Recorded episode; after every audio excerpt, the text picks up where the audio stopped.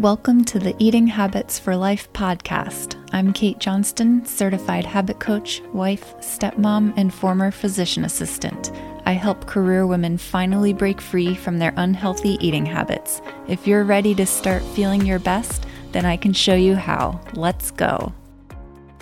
Hi there. Welcome to the podcast. I'm looking forward to talking to you today about boredom eating because it's something that is done so frequently, but if you're doing it, you may not be aware.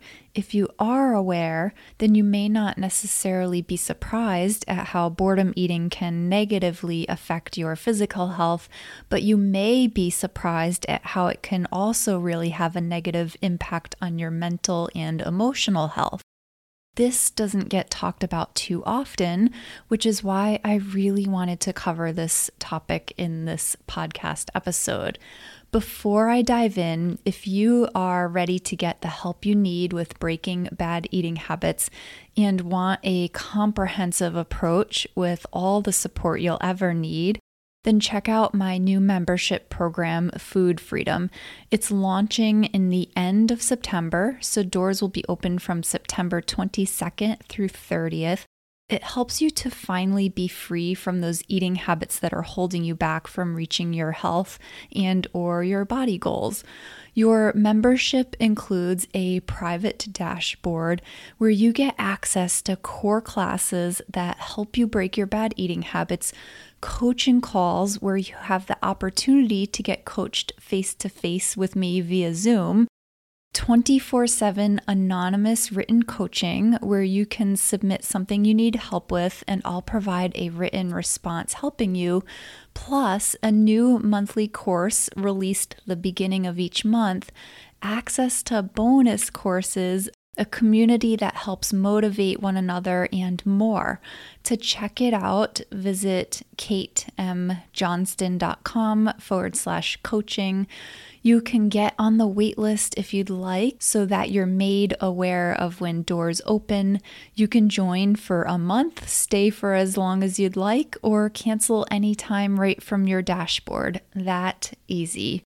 I just wanted to tell you about it before we dive into today's episode because the waitlist is growing. So I know people are excited about it. So get in on the action if you'd like help breaking your bad eating habits. Okay, so what is boredom eating exactly? And when and how does it become a habit? I'm also going to give you some examples of boredom eating, including some more subtle ones, so you can have an easier time catching on to yourself to see if you may be boredom eating in more subtle ways in addition to the more obvious ways.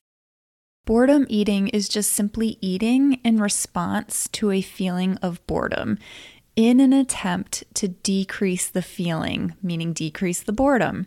It's a form of emotional eating, it's just one of the more common emotions that lead to eating.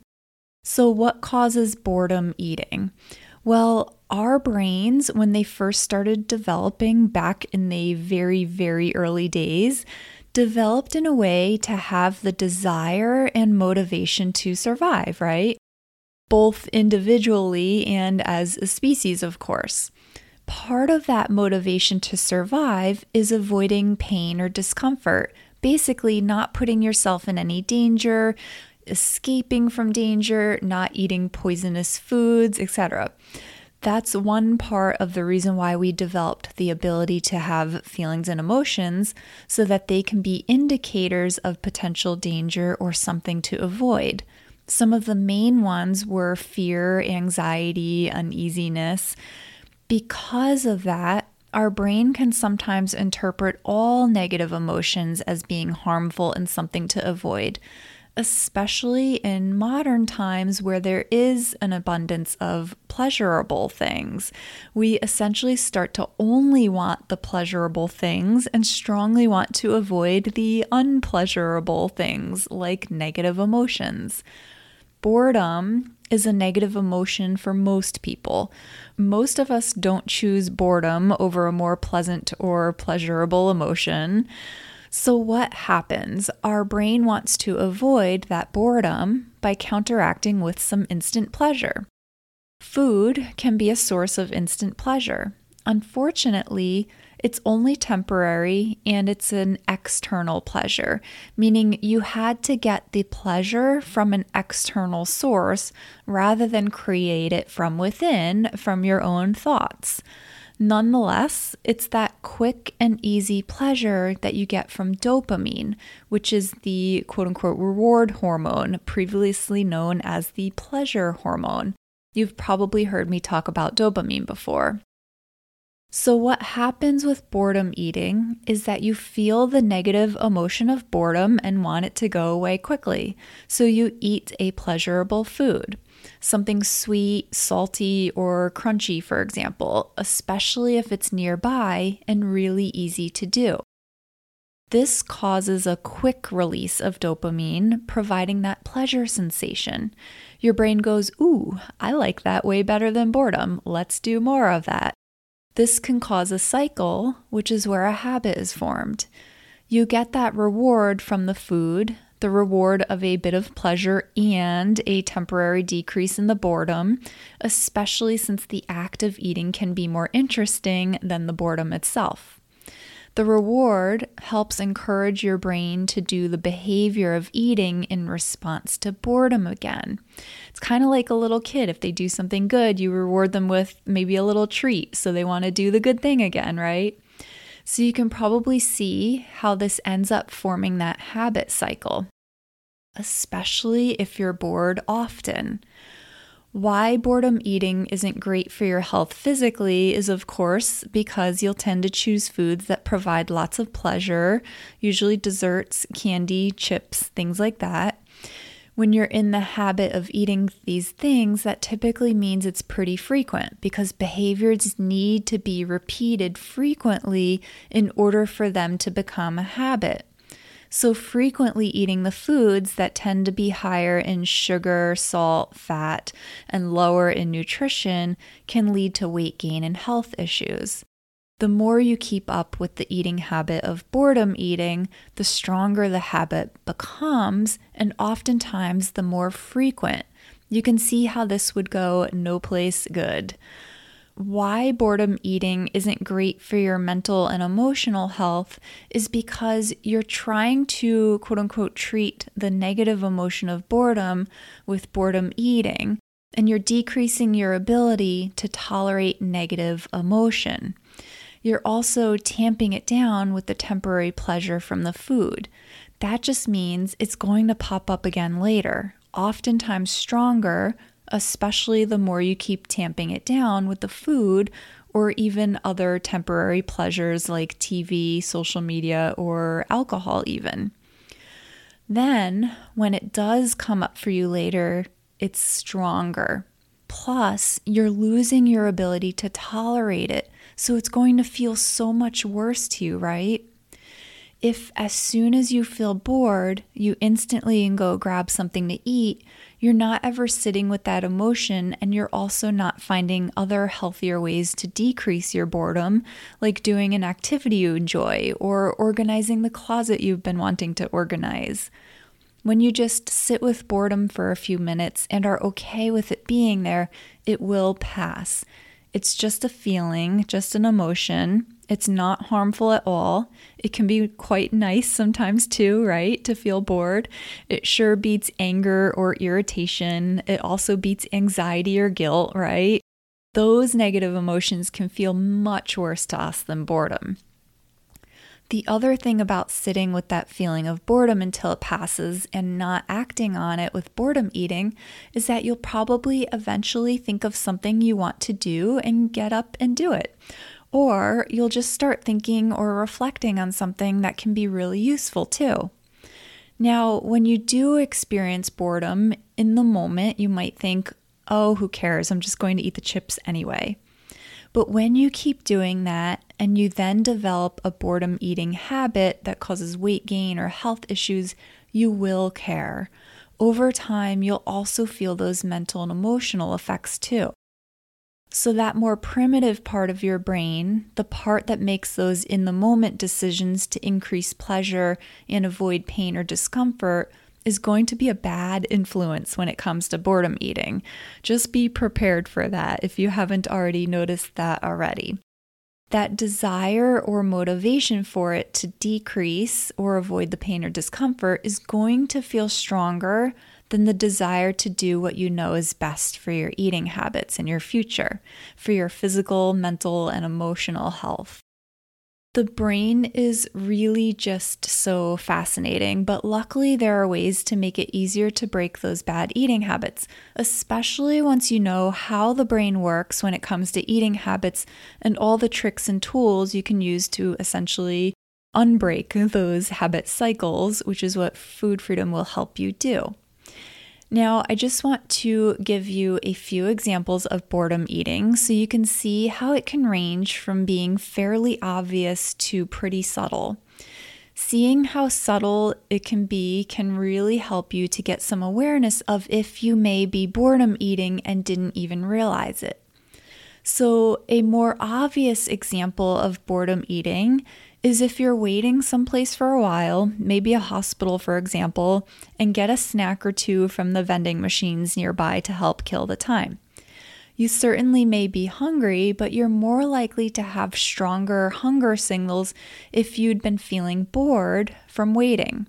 That boredom is going to trigger you to want to eat, making it more likely for you to get a snack from the vending machine. Also, eating is an action, of course, so it provides you with an activity of sorts, plus, helps to push away that discomfort of feeling bored.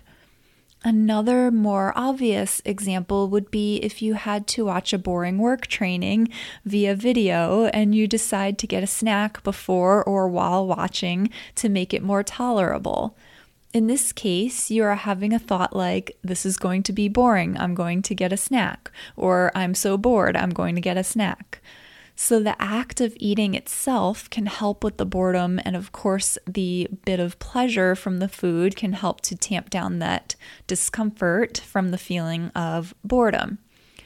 A more subtle example of boredom eating might be if you're watching TV, scrolling through Pinterest or social media, and you are snacking while you're doing any of those things. Why this is often, not always, but often considered boredom eating is because you're not really being that stimulated by what you're doing. So you sort of spice it up a bit by adding in food you're sort of mindlessly doing the activity and mindlessly snacking as well. So, you may not think you're bored because you're doing something you find enjoyable. It's not something that is stimulating necessarily. So, there can be some boredom there, even if you're not completely bored, right?